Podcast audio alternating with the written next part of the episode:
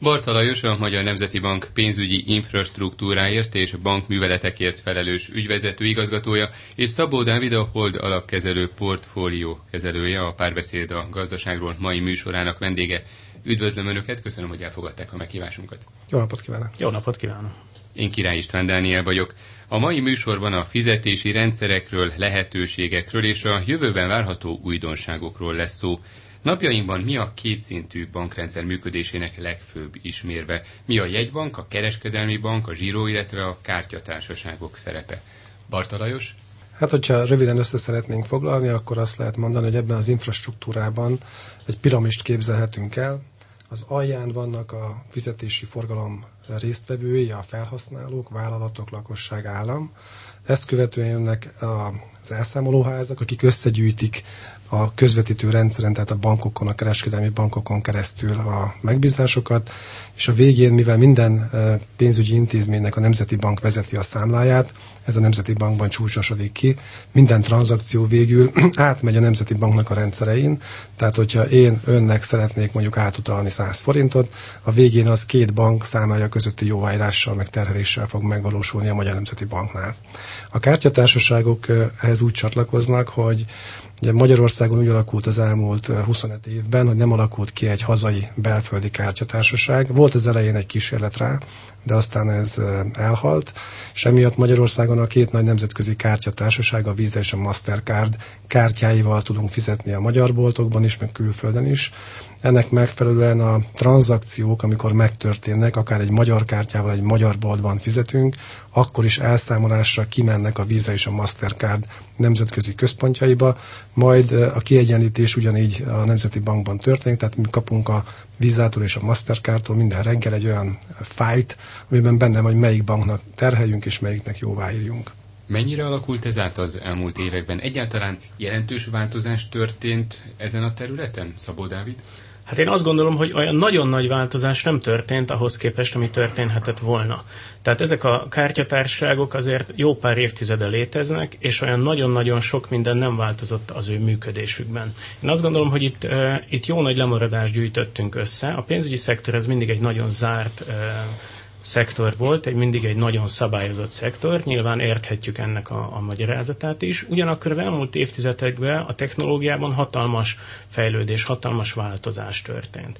És ez a technológia, ez nehezen tud betörni ebbe a nagyon zárt, nagyon szabályozott, kevés szereplő által működtetett, bebetonozott rendszerbe. Most úgy látszik, hogy kezd. Tehát, hogy ez, ez a nem tudom, a felhalmozott hátrány, a, az a nagy tudás, ami e, a technológia nyújtana, e, ez most el tud kezdeni betörni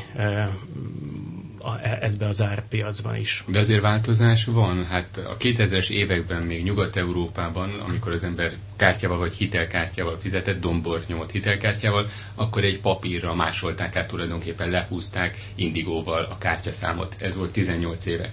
Azóta a mágnes csík, a chip, sőt már lehet a telefon hátuljára kapható kis matrica is, mint bankkártya, mint fizetési lehetőséget használni, vagyis azért technológiailag 15 év alatt, másfél évtized alatt hatalmas ugrás történt, nem? Ezek apró dolgok ahhoz képest, ami lehetne.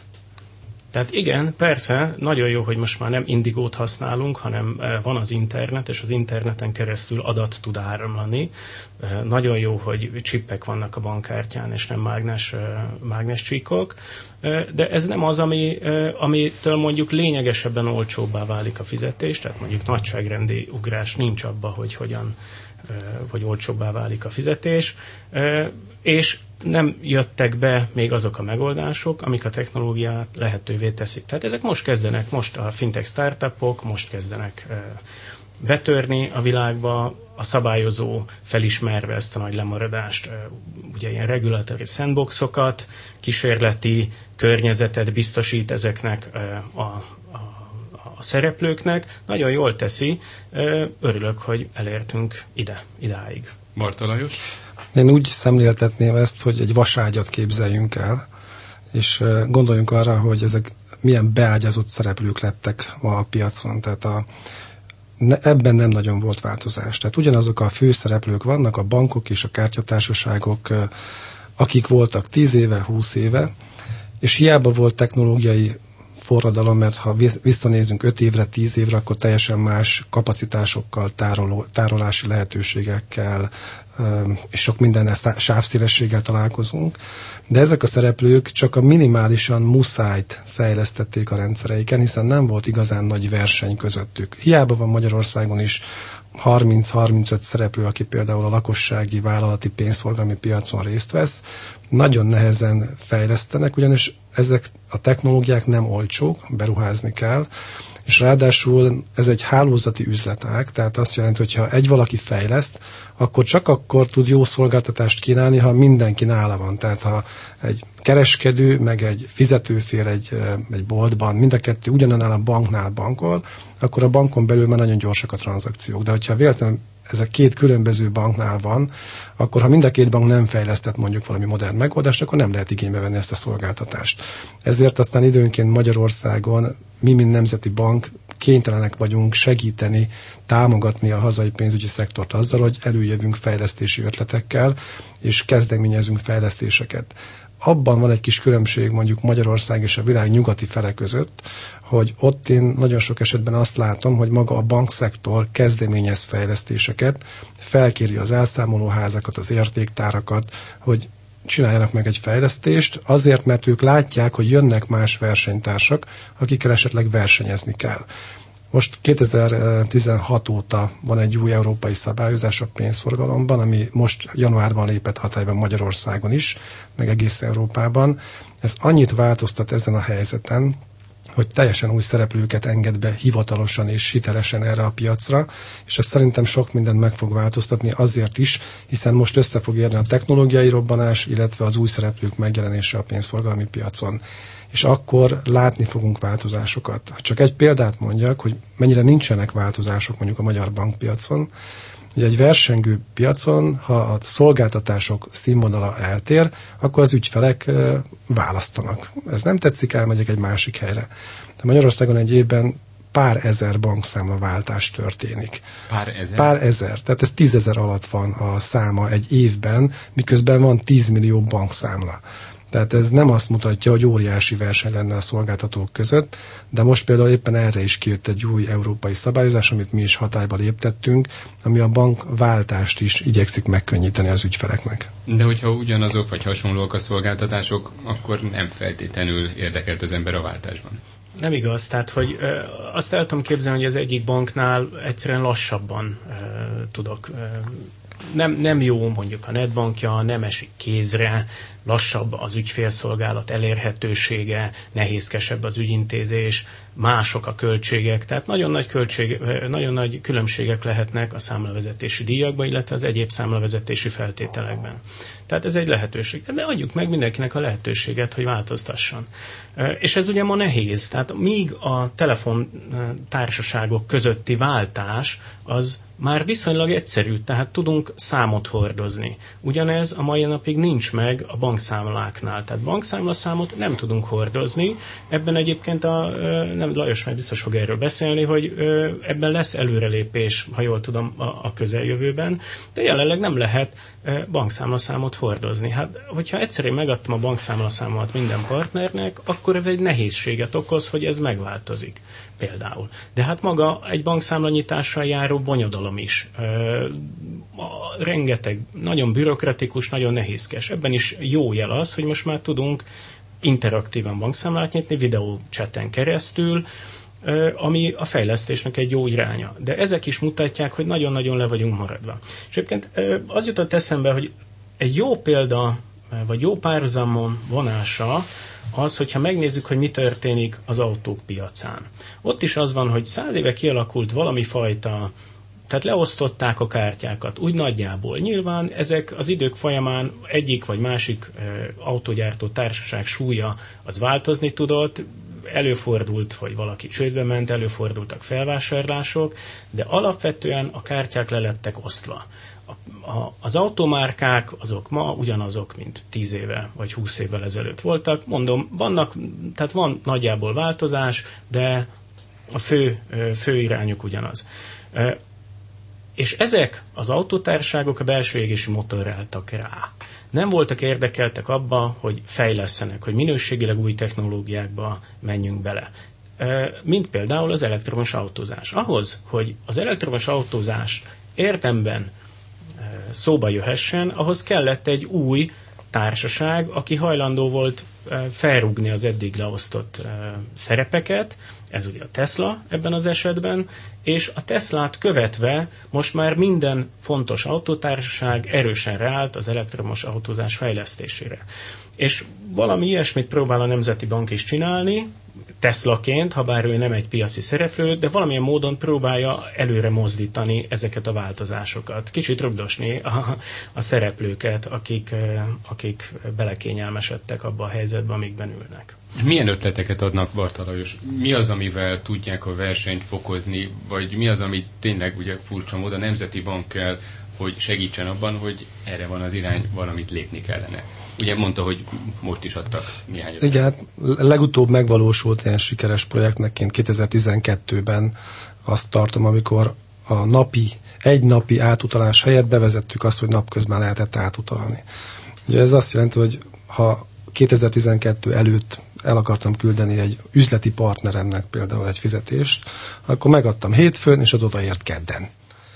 Ha véletlenül pénteken adtam meg, akkor hétfőn ért oda. És ugye erre azt gondolta akkor a magyar bankszektor, hogy ez rendben van, az ügyfelek ezt nem is igényelnek többet. És akkor mi előjöttünk egy gondolattal, hogy hát mi lenne a napközben többször is lehetne transferálni, hát nagy ellenállás volt, de aztán végül ez elkészült ez a rendszer, és ennek köszönhetően ma a gyakorlatban azt látjuk a hat évvel ezelőttihez képest, hogy másfél óra alatt napközben át tudunk utalni egy összeget. Tehát ugyanaz a 100 forint, az mondjuk többször meg tud fordulni, több üzleti szereplő között tud finanszírozást biztosítani, tehát ez a likviditás kezelésben ez nagyon nagy segítség, illetve nekünk is, mint lakossági fogyasztóknak tudunk olyan helyzetbe kerülni, ahol fontos az, hogy most elutalom, és egy-két óra múlva odaérjen a pénz, és nem kell egy napot vagy egy hétvégét várni.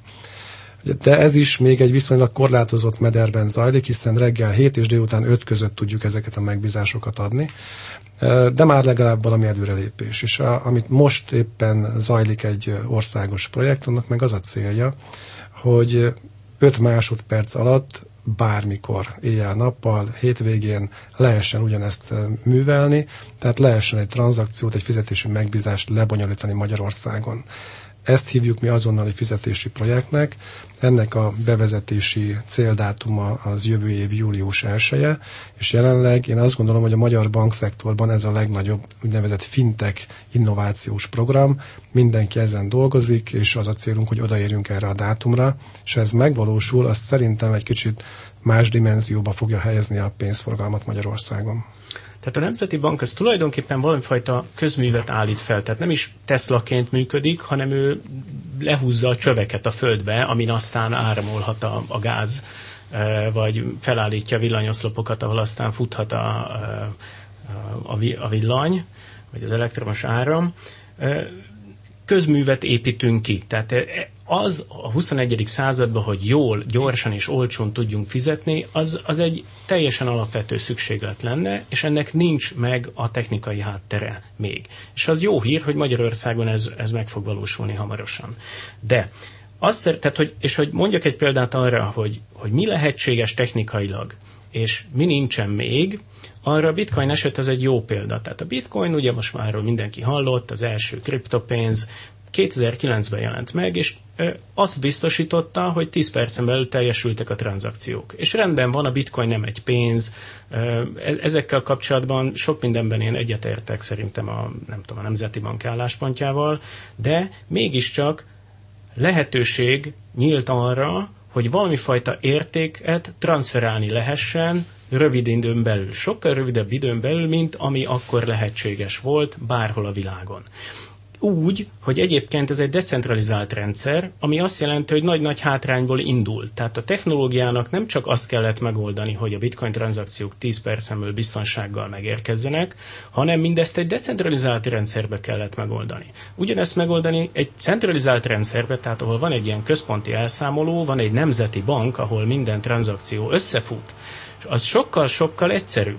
Neki, tehát oda minden egyes tranzakció beér, és egyszerűen ezeket be kell írni egy nagy Excel táblába, természetesen most így egyszerűsítem azt, hogy pontosan mi történik, de ugyanezt decentralizáltan megcsinálni, az, az sokkal-sokkal nagyobb feladat, az sokkal, nagyobb, sokkal nehezebb feladat volt. Tehát ha bár hátrányba volt a bitcoin, ezzel a decentralizáltsággal mégis sikerült neki megoldani azt, hogy sokkal rövidebb időn belül tranzakciók teljesüljenek biztonsággal. Mondjuk a tranzakció teljesülés, az azonnali teljesülés már létezett, akár 2008-ban is, mert ugye az indigós kártya lehúzás az offline volt, nem látták, hogy mi van a háttérben, gyakorlatilag ha 8 üzletbe bementem egymás után, ugyanazt a pénzt 8-szor elküldhettem, elküldhettem, és csak a végén jöttek rá, hogy nincs fedezet. De mondjuk, ha bankkártyát használtam 2008-ban, 9-ben, 10-ben, azon nyomva jött az SMS-t, hogy költöttem, és az, az egyenlegem az csökkent azzal az összeggel. Az elszámolás nem történt meg azonnal. Tehát, hogy Csak legalábbis igaz? foglalták azt a pénzt, látszott rajta, hogy valami történt. Ugye, a kereskedő nem kapta meg. A kereskedő nem kapta meg azt a pénzt azonnal. Mi lehet? Így van, ehhez igen, annyit, hogy csak hogy akkor tényleg mi is történik a háttérben. Tehát ma, még ma is, tehát nem kell 2008-ra visszamegyünk, maradjunk a mai napnál, ha én mondjuk szom, pénteken este hatkor bemegyek egy boltba, és ott fizetek a kártyámmal, akkor én elvihetem az árut. Ugye, hiszen a kereskedő kap egy visszaigazolást, hogy igen, a kártyám volt fedezett, ki van fizetve. Tehát megengedő, hogy elvigyem az árut, ugyanakkor ő majd csak legközelebb kedden reggel fogja megkapni ennek a fedezetét a bankjától. Tehát eltelik közben szombat, vasárnap, hétfő. Ez az elszámolásnak az időigénye. Hogyha ez hétköznap történik, akkor az azt jelenti, hogy két nap múlva jellemzően akkor érkezik meg a pénz és azért ez nem tekinthető nagyon modernnek a mai világban, tehát azért a kártya infrastruktúrán lehetett volna fejleszteni a kártya társaságoknak, és fejlesztettek is néhány dolgot, de még mindig ez zajlik a háttérben. Az azonnali rendszer ezzel szemben úgy fog kinézni, ami egy átutalás alapú lesz, és nem kártya alapú rendszeren fog működni, hogy ha pénteken este 8-kor fogok fizetni egy boltban, akkor a boltosnak pénteken este 8-kor, 8 óra 5 másodperckor jóvá fogják írni a számláját. Ha itt egy kiskereskedőről beszélünk, és nem a nagy láncokról, akkor ez a kiskereskedő szombaton elmehet a nagybani piacra, vehet újra mondjuk zöldséggyümölcsöt, vagy elmehet egy nagy kerbe és vehet újra terméket, és szombaton délután már tudja árulni. Tehát ez egy nagyon nagy változás lesz ebben is például a kártyához képest. És vajon milyen hatása lesz akár a készpénz használatra, akár az elektronikus fizetésre, az utalásokra? Egyértelmű, hogy ettől nőni fog a készpénzzel szemben az elektronikus fizetés, az utalás népszerűsége? Mert hogy, mint mondta, rögtön megkapja a kereskedő az egyik a másiktól a pénzt. Ez elég egyértelmű. Elég egyértelműnek tűnik. Tehát én nem vagyok a téma szakértője, de azt látjuk, hogy ilyen rendszer már van, tehát hogy nem tudom, Dániában, Svédországban, Nagy-Britanniában több helyen ezt már bevezették, vagy van ehhez hasonló rendszer, és azt látjuk, hogy igen, ennek nő a népszerűsége, az elektromos használat az nő a készpénzrovására. Erre konkrétan tudok mondani néhány statisztikát. Tehát Dánia az nagyon különbözik Magyarországtól a fizetési szokások tekintetében, de Svédország, Skandinávia úgy általában abban különbözik, hogy ezekben az országokban úgy osztanak meg a fizetések, hogy az összes fizetés, amiben benne van a rezsifizetésektől kezdve a, a gyerekemnek adott ké, zseppénzen keresztül a nagyvállalatok közötti fizetések, ennek a 20%-a körülbelül készpénzben zajlik Dánia, Skandináviában, és 80%-a pedig elektronikusan. Most Magyarországon az arány fordított. Tehát kb. 80-85 százalék zajlik készpénzben, és 15-20 százalék zajlik elektronikus formában. Miután Dániában, Svédországban bevezették az azonnali fizetési rendszereket, tehát mind a kettőben van ilyen rendszer, Norvégiában is van egyébként, érdekes módon nem csökkent a kártya használat, tehát az ugyanúgy növekszik, ahogy eddig, viszont szépen növek, 15-20 százalékos éves növekedési ütemet mutat az azonnali fizetési rendszernek a forgalma. Ez azt jelenti, hogy még ebből a megmaradt alig 20 százalékos készpénzállományból is, készpénzforgalomból szed el az azonnali fizetési rendszer, mert annyira praktikus, annyira szeretik az ügyfelek. Mindkét országban azokat a mobil alkalmazásokat, ugyanis ezek bár átutalás alapúak ezek a rendszerek, de tipikusan mobileszközön tudják applikációkon keresztül az emberek használni. Ezeket nagyon gyorsan, tehát kevesebb, mint egy év alatt 4-5 millió ember töltötte le. Tehát a svéd lakosság fele, a dán lakosság több mint fele letöltötte ezeket a mobil alkalmazásokat és használja. Most ezek után nagyon nyilvánvalónak tűnik a következtetés, és szerintem az is, hogy Magyarországon, ahol 80% fölött van a készpénz használat, itt, itt még jelentősebb növekedésre várunk az azonnali fizetési rendszerben. Bocs, van, van egy fontos különbség a külföldi példákhoz képest Magyarországon. Ez pedig a tranzakciós adó. Tehát Magyarországon ugye jelenleg az a helyzet, ez a válság éveit követően, a nehéz időkben lett bevezetve, ez az adófajta, ez egyszerűen azt csinálja, hogy minden egyes tranzakciót, minden egyes átutalásból valami fajta adót levon az állam. Tehát ezt a bankoknak be kell fizetni, nem emlékszem a pontos számokra, de talán 0,3 százalék, és valamilyen maximuma is van ennek. Ez, ez egy nagy ösztönző arra, hogy készpénzt használjunk. És ezért de nem is... számomra. Igen, hát a, az emberek számára, így van. De, Te... de nem feltétlenül érzi ezt egy ember, amikor 20-25 ezer forintot átutal, mert valamennyi költsége természetesen van, de ez nem feltétlenül visszatartó erő. Vagy ön úgy érzi, hogy... Hát ez mindenképpen visszatartó erő, tehát azt láthatjuk, hogy amikor ez az intézkedés be lett vezetve, akkor ez utána a következő években Magyarországon a készpénzhasználat meredeken elkezdett emelkedni.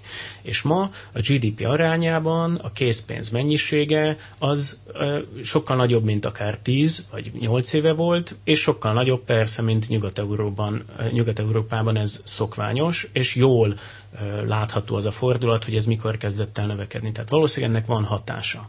És ez egy fontos dolog, hogy ha jól tudom, akkor 20 ezer forintig ez a tranzakciós adó, ez ez el lesz engedve, vagy ez meg lesz szüntetve. Tehát a kisebb tranzakciók, azok most már, amikor be lesz vezetve ez az azonnali átutalások rendszere, az úgy, úgy történhet meg, hogy tranzakciós adó nem fogja terhelni. Tehát ez mondjuk egy jó hír. De az, hogy ezt a tranzakciós adót, ezt ha mi érdemben akarjuk a készpénz használatot csökkenteni, akkor teljesen meg kéne szüntetni, az számomra elég világos, és ez nem, tehát, hogy ez, ez a politika fel, mint hogy a parlament és a kormányzat feladata. Egyértelmű, hogy a készpénz súlya, szerepe folyamatosan csökken, vagy kell, hogy csökkenjen? 21. században, 2018-ban, vagy 20-ban, 30-ban? Hát attól függ, hogy milyen szempontból vizsgáljuk. Ha közgazdasági szempontból vizsgáljuk, akkor igen. Ugyanis Nekünk is van erre vonatkozó kutatásunk, ami elérhető, de számos nemzetközi olyan kutatás van, ami megvizsgálja, megvizsgálta azt, hogy a különböző fizetési módoknak a használata az mennyibe kerül a társadalomnak. És ezek teljesen egy irányba mutatnak, azt mutatják, hogy a készpénz, vagy a készpénzhez kötődő fizetési módok, azok jóval drágábbak, mint az elektronikus fizetési módok. A készpénzhez kötődő alatt mondjuk Magyarországon a sárga csekket értem, ami ugyan nem egy készpénzes művelet, de készpénzt kell hozzá használni. Illetve most már ki lehet fizetni bankkártyával is, tehát ezért nem egy teljesen tiszta készpénzes tranzakció. Tehát erre, erre nekünk van evidenciánk tulajdonképpen, hogy az, hogy mi lebonyolítjuk a fizetéseket Magyarországon, ez egy 2010-es adat, akkor végeztük, ez egy nagyon széles körű kutatás volt, az azt mutatta, hogy az akkori kb. egy év alatt olyan 3,8 milliárd fizetési tranzakciót bonyolítottunk le, és ez nagyjából 450 milliárd forint társadalmi költséggel járt. És játszottunk akkor egy érdekes szimulációt, hogy beraktuk a magyar fizetési számokat a svéd fizetési modellbe, tehát megforgattuk, hogy mi lenne, hogyha ugyanezekkel az adatokkal, költségadatokkal, meg díjadatokkal nem a 80-20-as, hanem a 20-80-as arány lenne, és ebből az jött ki, hogy nagyjából egy olyan 100 milliárddal lenne kevesebb a társadalmi költsége egy évben annak, hogyha úgy fizetnénk mi, mint a svédek. Tehát ebből jól látszik az, hogy az elektronikus fizetések irányába kell mozdulni. Van még egy mozzanat, ami szerintem szintén érzékelhető, ez nem annyira közgazdasági is, meg más vonatkozása is vannak, arra is számos kutatás van, hogy ahol nő az elektronikus tranzakciók száma, ott csökken a szürke gazdaságnak az aránya. Hiszen nyilvánvaló, hogy egy elektronikus tranzakció az követhető, tehát az bekerül a könyvekbe, bekerül a, a bankszámla kivonatokra, és azt lehet ellenőrizni, míg a készpénz útja nem követhető. Tehát, hogyha tudjuk növelni az elektronikus tranzakciók arányát, akkor fehéredni fog a gazdaság.